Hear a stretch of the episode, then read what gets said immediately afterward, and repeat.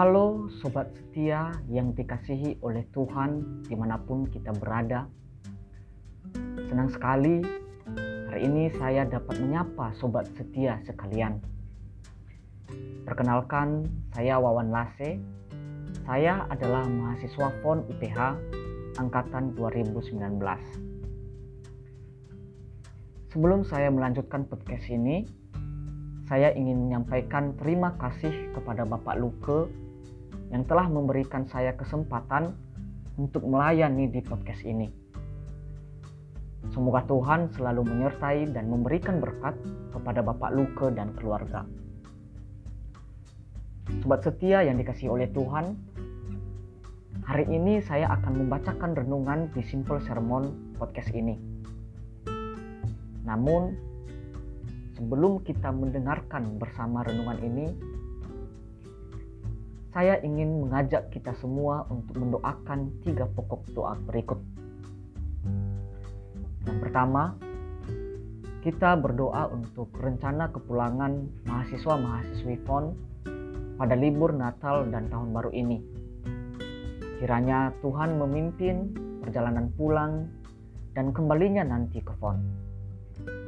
Demikian juga Bapak Ibu, dosen, CE, tenaga pendidik kita di FON, di mana pun akan berlibur di liburan Natal dan Tahun Baru ini, semoga Tuhan tetap memimpin dan memberikan sukacita yang berlimpah. Kita juga berdoa kepada mahasiswa-mahasiswi yang tetap tinggal di asrama, semoga Tuhan tetap memberikan penghiburan. Yang kedua, kita berdoa bagi anak-anak Tuhan yang terdampak erupsi Gunung Semeru yang terjadi akhir-akhir ini. Biarlah mereka boleh Tuhan kuatkan imannya dan Tuhan boleh menghiburkan. Demikian juga anak-anak Tuhan yang berada di NTT di mana seperti kita tahu bahwa telah ada peringatan dini tsunami di sana. Semoga Tuhan yang senantiasa melindungi dan memberikan pertolongan. Yang ketiga, kita juga berdoa untuk semua perayaan-perayaan Natal yang akan atau sedang terlaksana di semua daerah di Indonesia dan di gereja-gereja Tuhan. Semoga Tuhan memberikan kelancaran dan sukacita yang baru bagi anak-anak Tuhan yang merayakannya. Sobat setia yang dikasihi Tuhan, renungan hari ini diambil dari tulisan Bapak Andar Ismail yang dalam bukunya Selamat Natal yang bertema Jadikan Aku Alat Damai Sejahteramu. Kita akan membacakan dan merenungkan firman Tuhan yang berhubungan dengan tema ini, yaitu dari Lukas pasal 2 ayat 14.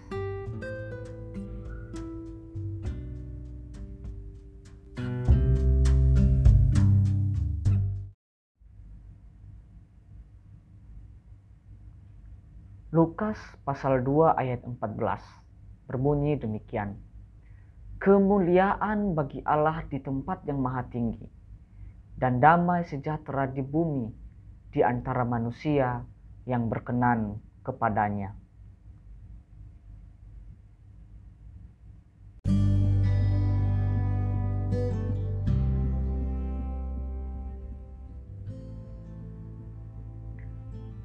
Mari kita berdoa. Tuhan Yesus Allah kami yang penuh dengan kuasa, kami rindu membawa damai sejahteramu di dalam hidup ini. Oleh karena itu, biarlah firmanmu hari ini boleh menolong kami menjadi alat damai sejahteramu. Demi Kristus Yesus kami berdoa. Amin.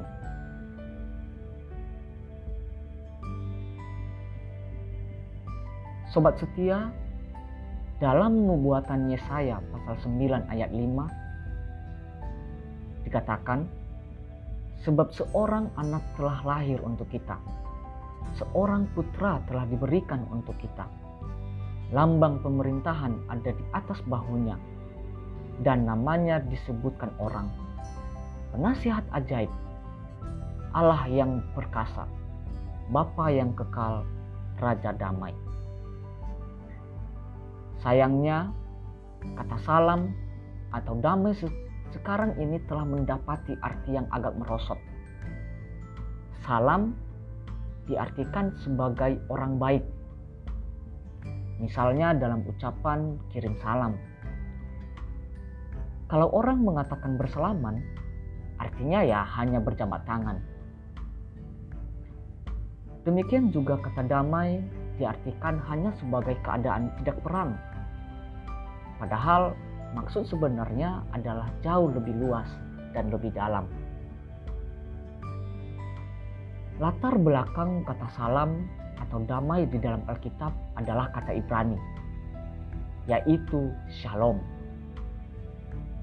Arti kata shalom dapat dilihat dari contoh-contoh berikut ini.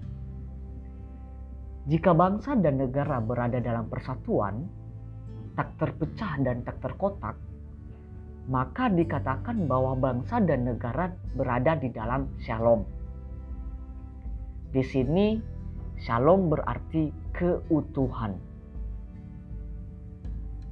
Jika dua orang atau dua kelompok berdamai kembali dan memulihkan lagi hubungannya setelah beberapa waktu terputus atau renggang, maka dikatakan antara dua orang atau dua kelompok itu terdapat shalom. Di sini, shalom berarti keselarasan. Jika panen berhasil dan tiap orang tercukupi kebutuhan hidupnya, maka disebutlah rakyat hidup dalam shalom. Di sini, shalom berarti damai sejahtera atau makmur atau berkat.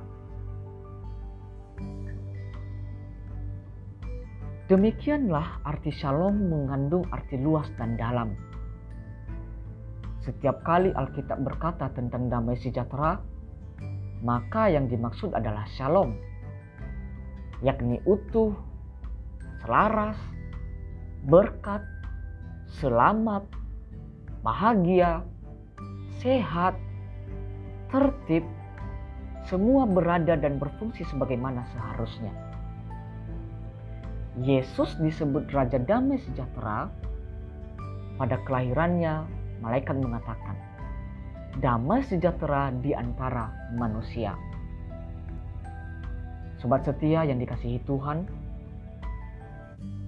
dengan kelahiran Yesus, dimulailah suatu zaman baru, di mana Allah bersedia memulihkan kembali hubungan dengan manusia. Keadaan damai antara manusia dengan Allah juga menghasilkan keadaan damai antar manusia. Tetapi damai sejahtera bukan turun begitu saja dari langit. Ia harus diusahakan dengan itikan baik dan kesungguhan. Ada gereja-gereja yang mempunyai kelaziman menaikkan doa Fransiskus dari Asisi pada kebaktian Natal. Sebagian doa itu berbunyi, Ya Tuhan, jadikan aku alat damai sejahteramu, supaya aku mengasihi di mana aku dibenci,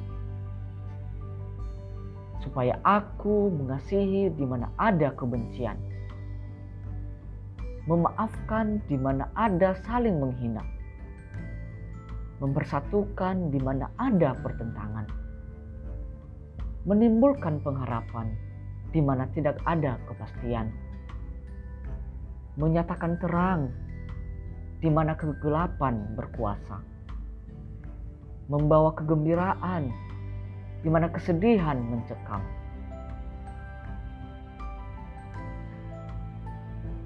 Sobat setia, Itulah tugas Kristiani yang diberikan Allah kepada gereja dengan kelahiran Yesus, yaitu menjadi alat damai sejahtera Kristus Yesus. Tetapi sekali lagi, damai sejahtera tidak akan ada kalau hanya dislogankan.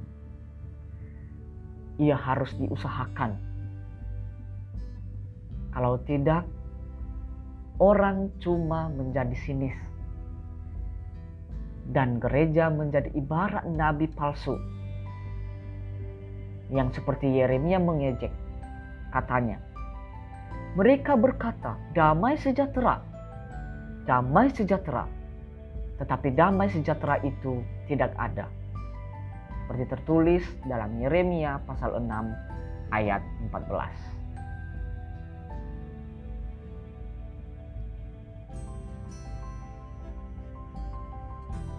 Sobat setia yang dikasihi oleh Tuhan,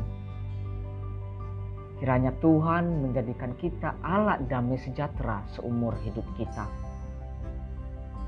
Semoga Tuhan tetap memberikan kita kesempatan untuk menjadi shalom bagi sesama kita, untuk menjadi shalom di mana pun kita berada, dan damai sejahtera ada di dalam hidup kita, dan kita bisa sebarkan kepada siapa pun yang bersama-sama dengan kita.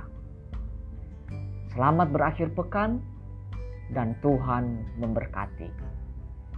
Amin.